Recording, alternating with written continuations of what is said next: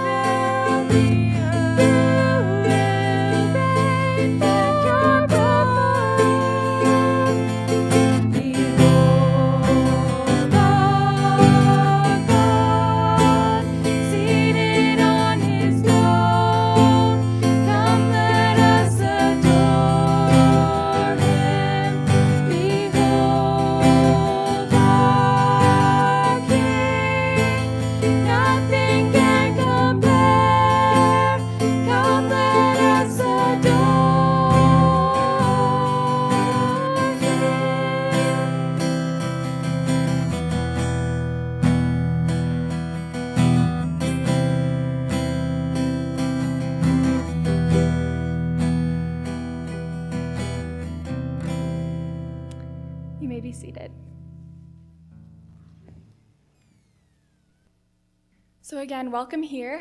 It's still in a different sort of way, but it's closer and closer to what we were used to before. And I hope that we can learn that we can um, worship together in so many different ways and that God is, is present everywhere, not just in this space, but um, it is very good to be back again with all of you. Um, so, Janae will now read the, the psalm, the call to worship. Psalm 48 Great is the Lord, and greatly to be praised in the city of our God. His holy mountain, beautiful in elevation, is the joy of all the earth. Mount Zion, in the far north, the city of the great King. Within her citadels, God has made himself known as a fortress. For behold, the kings assembled. They came on together. As soon as they saw it, they were astounded. They were in panic. They took to flight. Trembling took hold of them there, anguish as of a woman in labor. By the east wind you shattered the ships of Tarshish. As we have heard, so have we seen, in the city of the Lord of hosts, in the city of our God, which God will establish forever. We have thought on your steadfast love, O God, in the midst of your temple. As your name, O God, so your praise reaches to the ends of the earth. Your right hand is filled with righteousness. Let Mount Zion be glad. Let the daughters of Judah rejoice because of your judgments. Walk about Zion, go around her, number her towers, consider well her ramparts, go through her citadels, that you may tell the next generation that this is God, our God forever and ever. He will guide us forever. Hmm. In the past, we've sometimes done this next song as more of a call and response, but today we would just encourage you to sing everything. Sing as much as you want. So we'll sing Give Thanks to God together.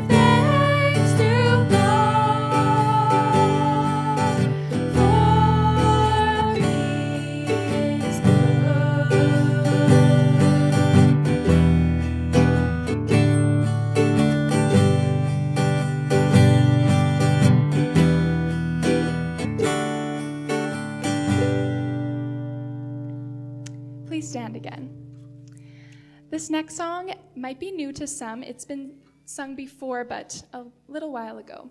Um, and it's called The Blessing, and it's one of the beautiful ancient blessings that the Israelites were given. Um, and maybe you just want to listen and kind of receive this blessing, or maybe you want to um, sing it out and proclaim it over yourself and the people around you. So we're just going to give you that um, space to sing or to just receive.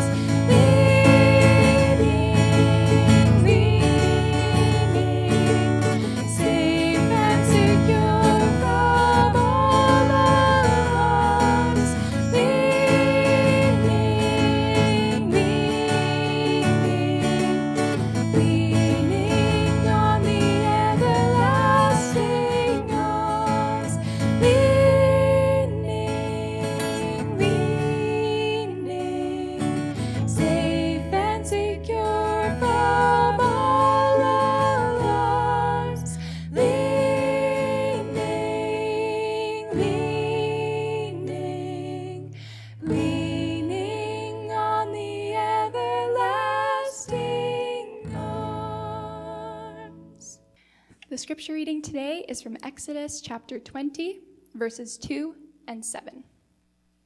I am the Lord your God, who brought you out of the land of Egypt, out of the house of slavery. You shall not take the name of the Lord your God in vain, for the Lord will not hold him guiltless who takes his name in vain. Good morning. Are we good? Good morning. Last night at about 11:45, I realized I needed something to put up for the online service. And because of that, I was like, what would be a good message for our first week back for the people that can't make it in? And I was like, why not get the first ever quarantine message that we did all the way back in March 22nd of 2020? And at the end of that, I was listening it and I almost teared up a little bit because that that service concludes with the line We can do this. We have gotten through things before. God will be with us. And here we are, all gathered this morning with good reason to think that this is going to be this is going to be it. My brothers and sisters, we got through this. Praise be to God. Now I get to see whether or not I remember how to preach. I guess I always did it a bit hackneyed to begin with, so. but before we get into that, there is prayer items that we need to cover. Bow with me in a word of prayer. Our God, we are delighted to come before you together again. Thank you so very much for staying with us over the last 18 months. Thank you so very much for making yourself known to us over the last 18 months. My God, thank you. Thank you so very much for being the head of the church that knows what is going on during this difficult time. And Lord, I pray, please help none of us to ever let that astounding fact pass us by. And God, we come before you this morning bringing a number of things that are on our hearts. As we look outside, it has been so dry for so very long. We already don't quite know what is going to happen to the crops this year. And more than that, the fires, not more than that, but the fires are also raging out of control. And so, God, we pray once again for rain. Lord, we see how it's beginning to form out to the west, and we help and we pray that it finds its way to us as well. Lord, this is a prayer that has been brought before you countless times before, and we have seen answered countless times before as well. And so, God, we pray, send the rain. And God, with the coming board meeting on Tuesday and the big discussions that are going to be starting, Lord, we know that we need your wisdom. We know that we need your guidance. And Lord, we just pray that we will be able to see you there very clearly. And we pray that the fruit of that will show itself clearly over the months to come. Our God, we bring each of these things before you this morning. And once again, we say thank you that we can see each other face to face. In your name we pray. Amen. All right. Now, the moment of truth. Welcome to our next outing in our series on the Ten Commandments. It's a series where we have been looking at the commandments one by one and trying to ask ourselves of all of the possible rules and regulations that are out there, why is it that these items belong on this list, the list of the commandments? And in answering those questions, my hope is, is that we can not only answer what it is that we Christians should be against, but also, more importantly, what we Christians should be for. And along with that, how we should live our lives as a response. This week, we are on to the third commandment Thou shalt not take the name of the Lord in vain. A commandment that, as we're going to see in just a bit, uh, has actually quite a steep prescription for us these days. But we're going to begin today by doing something I don't actually know if I've ever done before in a sermon. Uh, we're going to talk just a wee hint of philosophy, which is something that sounds very exciting to some of you and something that sounds very boring to the rest. But bear with me, it's going to be a good time. Because we're going to be asking a question that Plato and Shakespeare himself would be equally proud of. We're going to be asking a question that is surprisingly deep for such a simple question. We're going to be asking the question what's in a name? What is the purpose of a name? What is the function of a name? Why, why do we even have them? I figure if we're going to talk about why it is that we shouldn't take the name of the Lord in vain, maybe that is a pretty good question to ask before we go any farther. Because these days, I don't really think that we actually believe that there is all that much in a name. We we think of names mainly just as identifiers these days. I am Russell, so in your mind, under the category of Russell, then you're going to find me there right next to Crowe, probably. That, there I am. It's nice, simple, but also, this is a wholly inadequate way to actually understand what the third commandment is driving at. Because, surprise, surprise, like many of the other things that we've talked about over the last two weeks, Names are something that the people from the time of the Bible, the ancient people, they, they thought of in a much bigger sense than we do today. They certainly would have thought of names in this way as identifiers. Uh, turn to Genesis 2, and there you see Adam naming all the things of the garden, and this is undoubtedly a part of the reason why. Like, this is a hedgehog and this is a hibiscus, so you can tell them apart. But there is also a lot more going on in that passage as to what's with a name as well. Well, what all? Well, let's continue to unpack this by asking what else is in a name. Another thing that we can see in a name, even today, is information on possession, information on belonging. From my personal experience growing up in the Interlake, surrounded by Icelanders, I don't think you can see it anywhere more clearly than with those fine people. Historically, if you were an Icelander, then your last name was whatever your dad's first name was, followed by the suffix son if you were a boy, and dottir if you were a girl. If you've ever heard the last names Anderson, Erickson, Johansson, or Magnusson, that's because somewhere in that family's line there was an Einar, an Eric, a Johan, or a Magnus who at all, at some point in time, had a bouncy, bubbly baby boy that they loved very much. The name, it shows possession, it shows belonging. Parents name their children, their children belong to the family. Founders name what they found. There is relation, there is order in a name. And this is also very much so found in Genesis 2. Remember when humanity was made in the image of God in Genesis 1 and then tasked with looking after all of creation, to which Adam goes out and he names all the things. That action is this principle on display. In a way, by naming things, all things are in that relation to us. What else is in a name? Well, Connected to this idea, names also have historically been understood to be a descriptor of a person as well, of a thing as well. We, to some extent, still do this today. I think everybody knows what their name means. My name is Russell, which means red bearded. The name Evelyn means wished for. But in Scripture, we can see this just everywhere and in creation as well. For in Genesis 2, it is God who gives the first human being, molded from clay, the name Adam, a name which means son of the earth. Why does it mean that? Because it's a variant of the word Adam. It's a Hebrew word that means earth. In the Bible, more often even than even that, names are a description of what and who a person is, and as such, their name is a part of who they are. It's indistinguishable from who they are, like their hair or like their mind is. Their name is a part of them. Another example the name Israel means wrestles with God.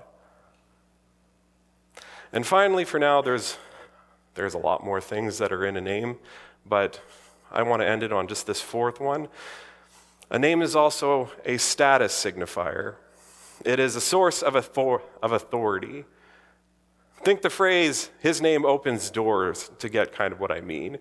If you happen to have the last name Bezos, uh, it doesn't matter if you are the Jeffrey or not, how hard do you think it would be for you to get a loan if you wanted one? How hard do you think it would be uh, to be listened to if you thought you had a good idea? How hard do you think it would be to meet with somebody in government about something? I suspect not very. This doesn't mean that you actually deserve to be treated with that level of status or authority. I mean, it's the Jeffrey Bezos that actually warranted that authority, but you're just flying high on the coattails. But you, in some small way, have access to some amount of that authority, all by nature of having that name. And in Genesis 2, names work in this way as well. Why was Adam allowed to name all of creation in the first place? Because humanity was made in the image of God, because humanity was named directly by God. Adam was given that name from the source itself. There is that close connection, and in it came that authority to name others in turn. So, what is in a name? Well, these days, we might not think very much. But historically, biblically, in a name, there is identification, there is connection, there is description, and there is authority, borrowed or not. A name is not just something about you, it is instead a part of who you are, like your hair or your mind. What is in a name? There is an awful lot. But why is this all important? Aren't we supposed to be bringing this back around to the third commandment at some point? Well, here is why I wanted to spend all this time unpacking this idea of the meaning of names. Because now I want to ask you all a single question that is also a simple question, but is also deceptively deep. What is in the name of God? Given the information that we have just seen that you can glean out of what is in a name, what can you learn about who God is by just his name? I suspect if you begin writing on this the moment that you get home, or even now, you're going to find that you are still writing on this quite a ways into the future. Because from all that we have discussed alone, at the absolute minimum, you would note the following. You would note that nobody actually names God in the Bible. He names himself, both when he tells Moses that his name, what his name is in Exodus 6, but also when he sends an angel to tell Mary that her son should be named Jesus. in terms of a name being an identifier and in terms of a name being a way to tell possession and connection and order, that God always had a name and only names himself would have to mean that not only is God just utterly unique in this respect, but he is also, like we said, he is the source. If everything is connected to everything else by nature of names, being named, and naming others, that no one names God and that he names the one who names everything else means that in that chain of order, in that chain of connection, God is at the top of it. And in thinking in terms of description, then you would have to say again that our God is singular. In that passage in Exodus 6, Yahweh is the name that the Lord gives to Moses as to the answer of the question of who made a covenant with the Hebrew people. This is the name our God tells humanity is His. And what does that name mean? It means the Lord. And here, really emphasize the. In His essence, this is who our God is. Just as Adam is a child made of the earth, as we saw happen, so too is our God holy, the Lord. And finally, in terms of status, in terms of authority, that our Lord's name is Adam, to which Adam was then able to go on and name everything else. That has to mean that there is no higher source of authority than God. So again, I ask you, what is in the name of God? By my reading, at the very least, there is the very power that the order of all creation hinges upon. And it's with that and knowing that, that this is what is in the name of God. Not just some passing external identifier like how we think of names today, but instead, in some real way, the source of authority, of the power that all the created order itself rests upon that this is what is in the name of God means that now we can begin to truly appreciate what the third commandment is actually driving at. Thou shalt not take the name of the Lord in vain. Who here has ever heard some version of the following? Raise your hand. If you lend me money now, I will pay you back. I swear to God. I have. Or, I swear to God, I did not steal that thing from you, whatever that thing might be.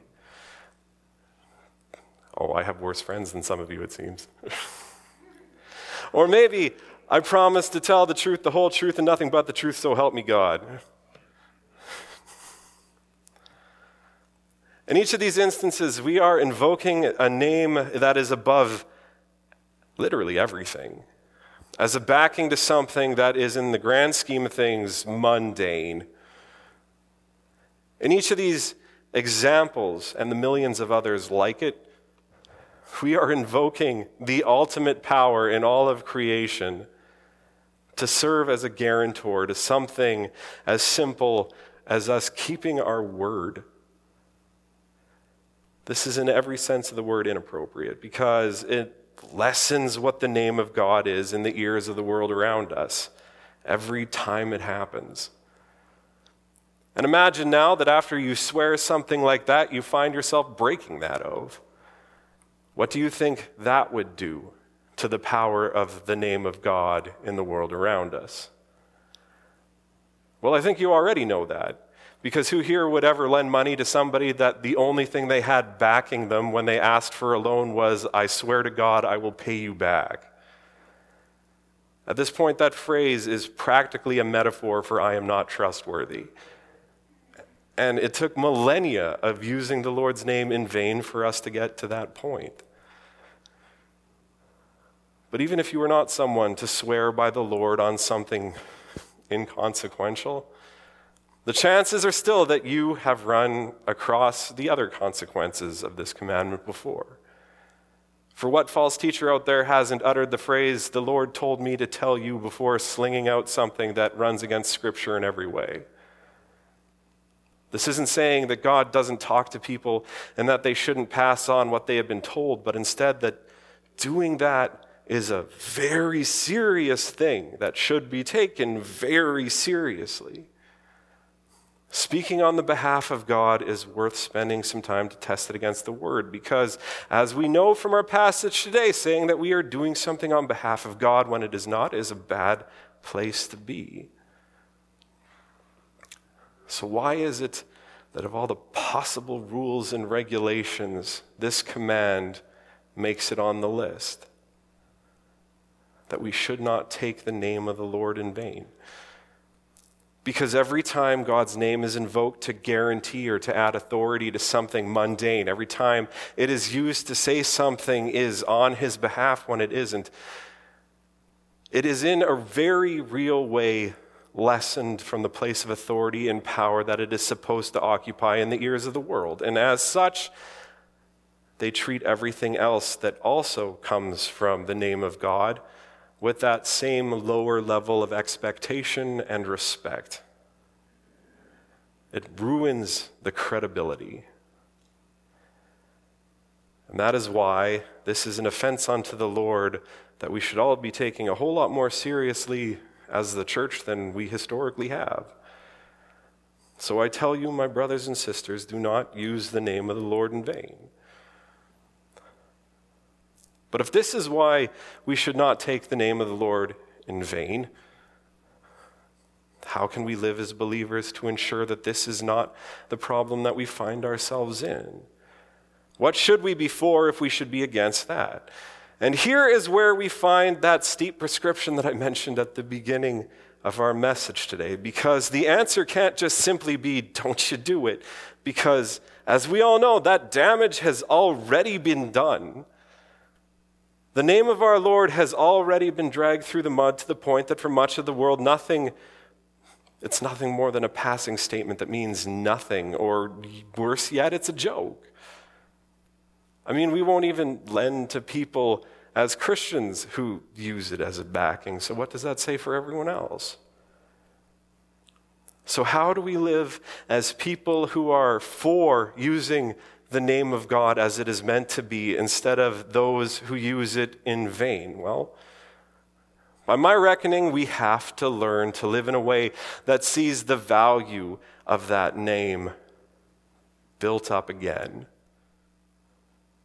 If we are to be against using the Lord's name in vain, that can only mean that we have to be for living in a way that sees His name reclaim the authority that it is meant to hold.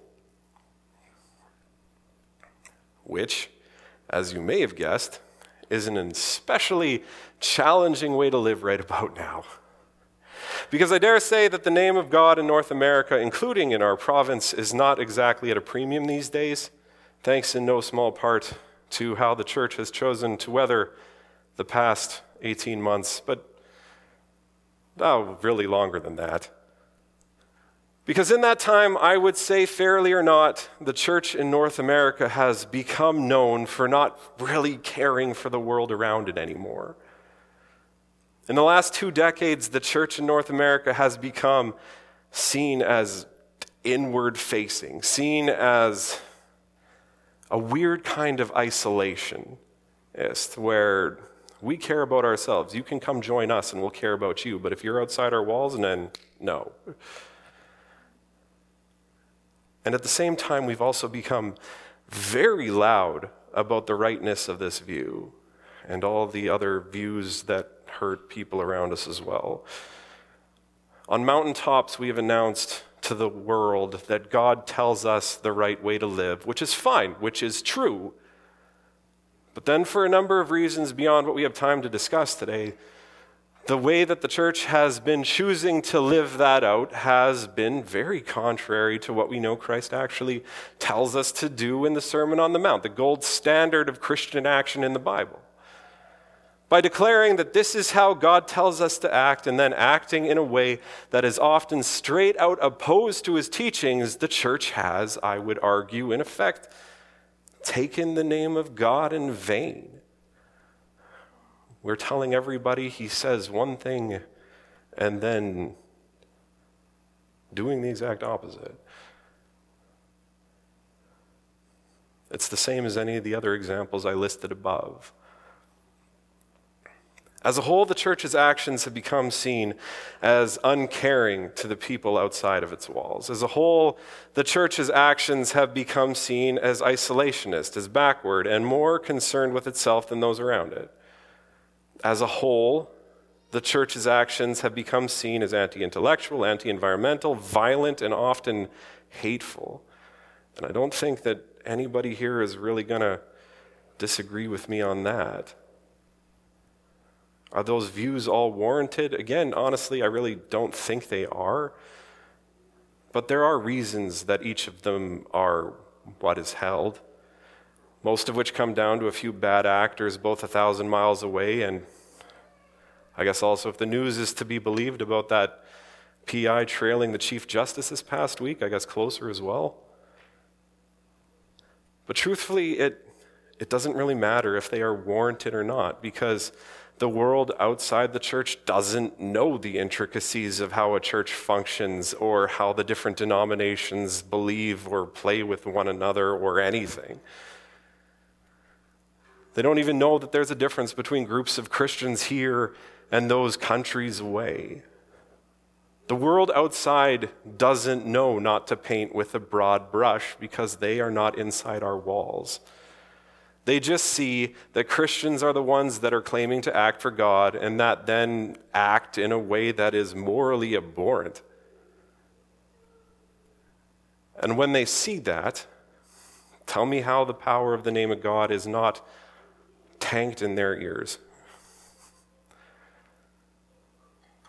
So, what are we here at McGregor EMC to do about it?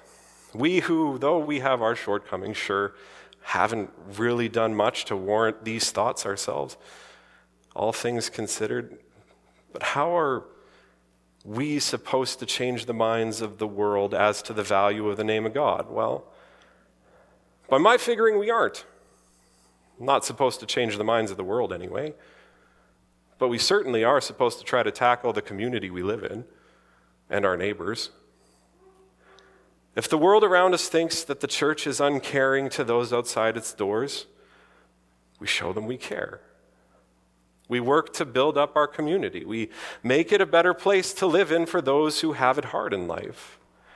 And we can all do that. Take your neighbor out for coffee. Be quick to help them when they need help and build a relationship with them so they'll actually tell you when they need help in the first place. Clean up trash as you find it in the park. Donate and volunteer with community projects. As you can, shop local to see our local economy built up. These are not ways that we have classically thought of showing care to the world around us, but they are all ways that the people around us understand care. And you have to speak their language before you can expect they want to learn yours. If the world around us thinks that the church is backwards, and isolationist and more concerned with itself than those around it. In our town, with our neighbors, we live the opposite. We share our expertise with those who need it, and we all have expertise. We continue to host events outside our usual fare, maybe something healthcare related just about now. But we do this in our church as the community needs and as we're able and comfortable to. We work to be seen in our lives as integral to the function of the lives of the people around us. By getting involved as needed in the organizations around us as well. We, we need to show people that we are willing to be involved with them before we can expect that they will want to be involved with us. And if the world around us thinks that we are violent and hate filled in our nature, then to the people around us, we seek to again live the opposite. We broaden our thoughts of what it means to be pro life from just being about abortion to instead being an all encompassing worldview, to being about bettering the quality of life to those around us, to lowering the bar and easing the transition to becoming a member of our community. Then we show new people as they come to town their way around. It's often scary when you first show up and you don't know anything. Never underestimate the power of showing somebody the best place to eat, which we have an in on. Maybe, and here are some long term goals, We figure out why starter homes in our town are priced out of reach for low income people. And we figure out a way to address that. From personal experience, I can't think of very many things that are more stressful than not being able to afford the place you live, yet needing to live there anyway. And in everything we do, we work towards reconciliation in a world that is often at its own throat. Even if, especially if, that reconciliation is uncomfortable for us, which, with everything pertaining to the legacy of residential schools just about now, I suspect that it will be. But it's in living this way that we will be living as people who raise the worth of the name of God with the people around us today. And as we have heard time after time after time over the last couple months now, while that might seem small, while that might seem local, we'd be amazed what God can do with something small. I am the Lord your God who brought you out of Egypt, out of the land of slavery. Thou shalt not take the name of the Lord in vain. This commandment, as we have seen, is on this list for a very important reason, because without it, the world comes to think of our God as inconsequential, and his message one not of care for his children, but of irrelevance or worse. So, my brothers and sisters, in how we live, I tell you, let us work to build up the name of our God in the eyes of those around us. Let us live out the care that He shows us to even the least of the peoples of the world, because if we do this, we will know what it means to hear the name of God and once again tremble in its majesty again. Amen.